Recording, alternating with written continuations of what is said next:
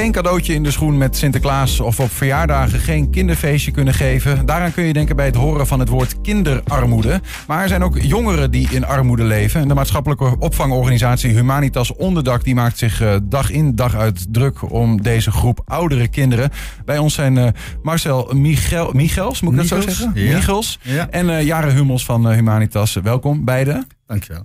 Um, misschien, Marcel, goed om te schetsen in het kort wat jullie eigenlijk precies doen als Humanitas. Wij zijn een maatschappelijke opvangorganisatie. Dus dat betekent dat wij mensen die dak- of thuisloos zijn opvangen.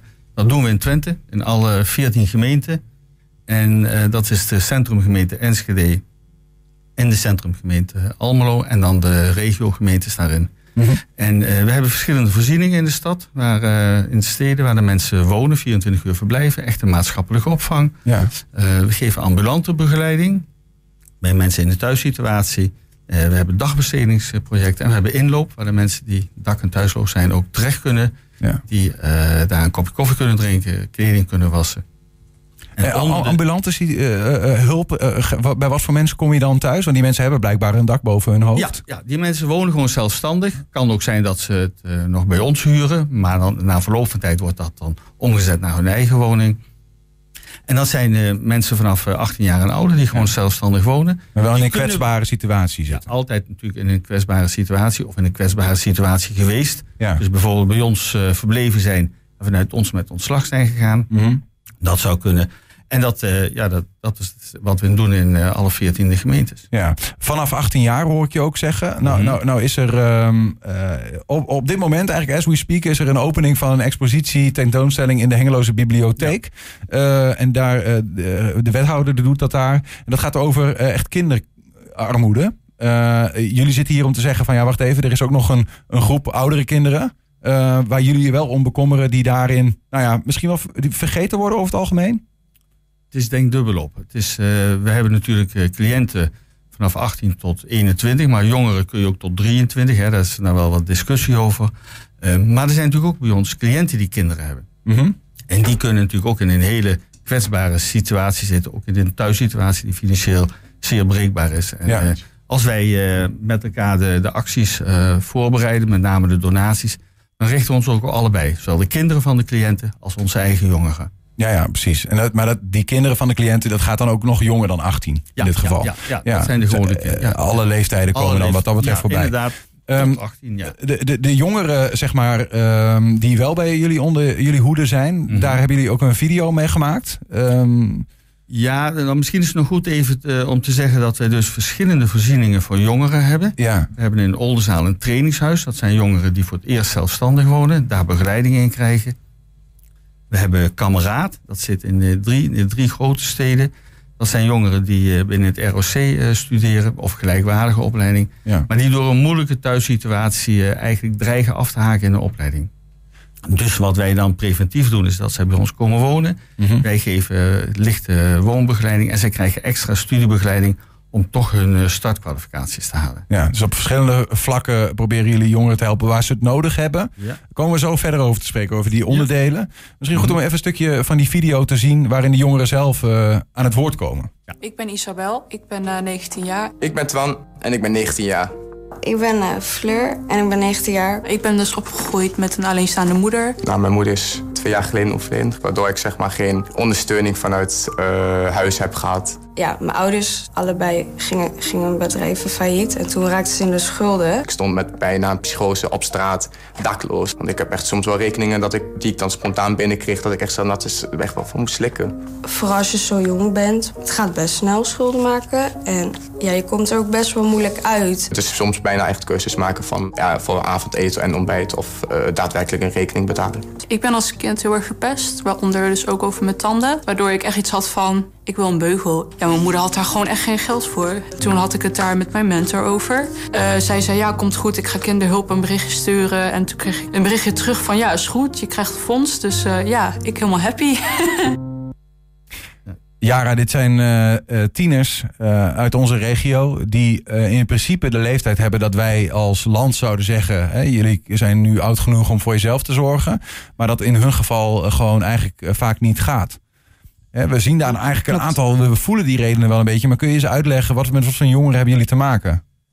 Ja, eigenlijk zijn dat hele gewone jongeren. Marcel zei het net al, we hebben jongeren die uh, ook gewoon naar het ROC hier in Twente gaan, die een opleiding volgen, maar die thuis gewoon niet zo heel makkelijk hebben. Um, en daar ook niet, soms niet al te veel ondersteuning uh, onder, uh, voor, voor krijgen. Ja. Um, en dat kan zowel als ja, financieel zijn als gewoon, hey, hoe hou je nou je eigen huishouden goed? Um, en daar zien we dat, dat die jongeren, ja, ze komen gewoon geld tekort. Simpel. Je kan, uh, we hebben berekeningen gemaakt, daar gaan we het vast zo nog wel even over hebben. Maar um, hoe goed jij ook op je geld let, oh, tot je 21ste kan je eigenlijk niet zelfstandig wonen zonder elke maand een heel groot deel tekort te komen. Ja, ja. De, maar de, en dit gaat, dat is dan zo omdat die jongeren zelf al uit een thuissituatie komen waarin armoede is. Dus die hebben ook geen vangnet vanuit familie of wat dan ook. Dat is... Nee, dat klopt. Dus zolang uh, er geen familie is die de jongeren kan ondersteunen, komen ze gewoon weg niet rond. Ja. of gemeenten die ondersteunen, dat kan natuurlijk ook. Hè. Maar uh, op eigen kracht kan, kan je als jongere uh, eigenlijk niet rondkomen. Ja. Nee. Want ja, toch even daar dan over door. Want hoe gaat dat voor deze jongeren dan? Want jullie kunnen, of leggen jullie als Humanitas allerlei geld bij de potjes een keer op, denk ik. Ja, nee, kijk, jongeren kunnen bij ons uh, tegen. Als we het hebben over die, deze jongeren uit, uh, uit deze beelden, die huren bij ons een kamer. Dat onder de normale marktprijs al is. Mm -hmm. En dat komt omdat het uh, voor een deel gesubsidieerd ook wordt door, door de gemeente ja. hier in de regio. Dus je, van allerlei kanten wordt er al bijgelegd om, die, om de woonlast al zo laag mogelijk te hebben. Mm -hmm. Nou, en de meeste jongeren hebben natuurlijk wel een duo. Um, ja, krijgen een, krijgen een duo. Um, nou, dat is een basisbeurs. Een uitkering vanuit de overheid uh, voor ja, onderwijs. studiebeurs is juist, juist, ja, die. Excuus, ja. ja en um, en dat, is, uh, dat is een basisbedrag. Dat is niet zo heel veel. Je, moet daar, je kan een aanvullende uh, bijdrage doen. Mhm. Mm -hmm. Of aanvragen. Die moet wel toegekend worden. Ja. Dan moeten in ons geval heel vaak de jongeren bewijzen dat hun ouders niet in staat zijn om ze te, financieel te ondersteunen. Dus dat is best wel een lang traject, ingewikkeld traject. Daar kijken we eigenlijk wel altijd mee. En heel vaak moeten ze eigenlijk ook nog lenen. En dat is ook wel een dingetje. Want eigenlijk wil je niet, zeker deze jongeren, hè, die zijn opgegroeid in, in een gezin waar vaak armoede was, waar Ja. schulden zijn. Die willen eigenlijk helemaal geen schulden zelf. Nee. En toch worden ze eigenlijk in deze situatie gedwongen om een lening aan te gaan bij het duo. En dat is natuurlijk niet de slechtste lening in je leven, maar eigenlijk voelt dat natuurlijk niet fijn. Nee. Uh, Marcel, even een uh, kleine uitstapje. Maar ik hoor die jongeren hier vrij openlijk uh, praten over hun problematiek. De, terwijl we horen ook wel eens van ja, armoede, ik kan me zo heel goed voorstellen. Dat is taboe, schaamte. Dat is het um, ook. Ik moet wel zeggen dat deze twee jongeren die komen bij ons vandaan. Ze hebben bij ons gewoond. En daar hebben we echt naar moeten zoeken.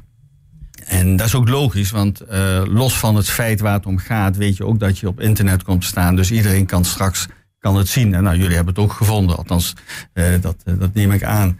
Uh, dus er is wel heel veel schaamte. Maar deze jongeren, ja. die hebben dat bewust gedaan, omdat we dat in samenwerking hebben gedaan met kinderhulp. En kinderhulp heeft deze jongen ook echt, dat hoorde je ook in de voorbeelden, geholpen. geholpen. Ja. En zij wilden heel graag hun verhaal kwijt om andere jongeren te vertellen nou, dat er mogelijk toch hulp is. Mm -hmm. Maar ook, en dat is de andere kant, om kinderhulp toch ook te, een beetje reclame te geven, zodat zij uh, don donateurs krijgt of bedrijven die hun steunen. Ja. En zij zijn heel erg geholpen met, met, deze, met deze financiële bijdrage. Um, ik, ik, hoor Jara net zeggen, hè, jullie geven als Humanitas Onderdak uh, niet per se allemaal financiële bijdragen, maar kunnen wel helpen om bijvoorbeeld kamers uh, te verhuren aan die jongeren die gewoon uh, betaalbaar voor hen zijn met het budget wat ze hebben.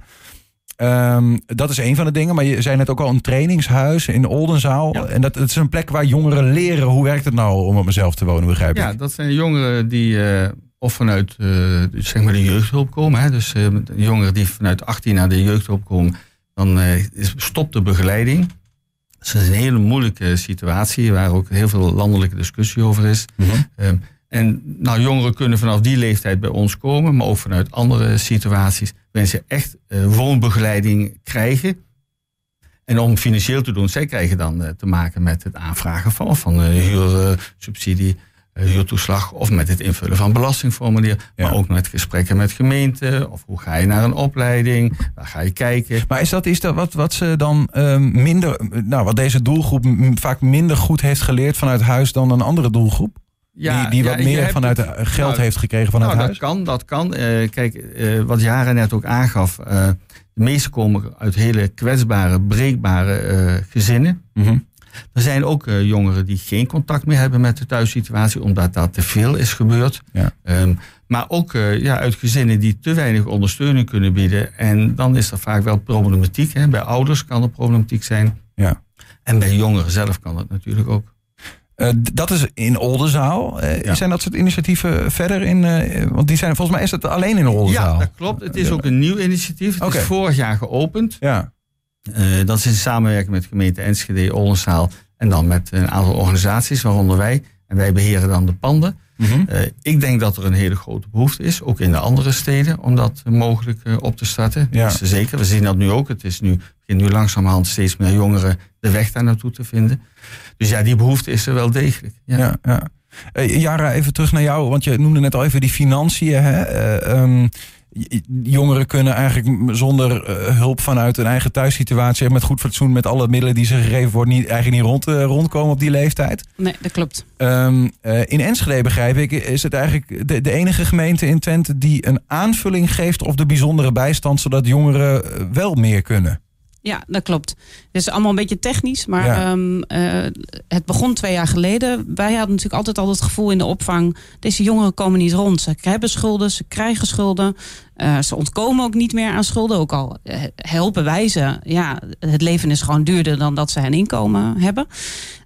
En toen dachten we, ja, hoe krijg je daar nou de vinger op? En de Nibud heeft toen een onderzoek gedaan naar heel veel huishoudens in Enschede. En daarin zat ook die groep van 18 jaar die zelfstandig woont. En toen kregen we letterlijk de cijfers helder. En dan bleek, eh, als, als je dus niet de aanvulling doet zoals Enschede die doet, dat jongeren ongeveer 650 euro per maand tekort komen. En- dus dat is per maand. Ja, Daar kan je dus niks aan veranderen zelf. Ja. Eh, want wat wij natuurlijk ook best wel vaak horen in discussies, ja, dan, eh, dan moeten ze maar gaan werken. Maar het mooie van het Nibud-onderzoek was dat ze er ook naast hebben gezet: wat nou als een 18-jarige fulltime gaat werken? Ja. Dan krijgt hij een minimumloon. Eh, En dan nog komen ze, nou, wat was het? Volgens mij ook 400 per maand tekort. 400 Dus tekort. het- En dat is een het gewoon normaal doorsnee leven wat ze dan leiden. Ja, eh, basis. Basis. basis. Ja, dat, dat, eh, daar, als je het hebt over schulden opbouwen, dan ga je vanzelf bijna. Precies. Eh, en Enschede fietst Ja. dat gat dus eh, dicht, min of meer? Als een van de weinige gemeentes in Nederland doen zij Hoe dat. kan, hoe kan dat?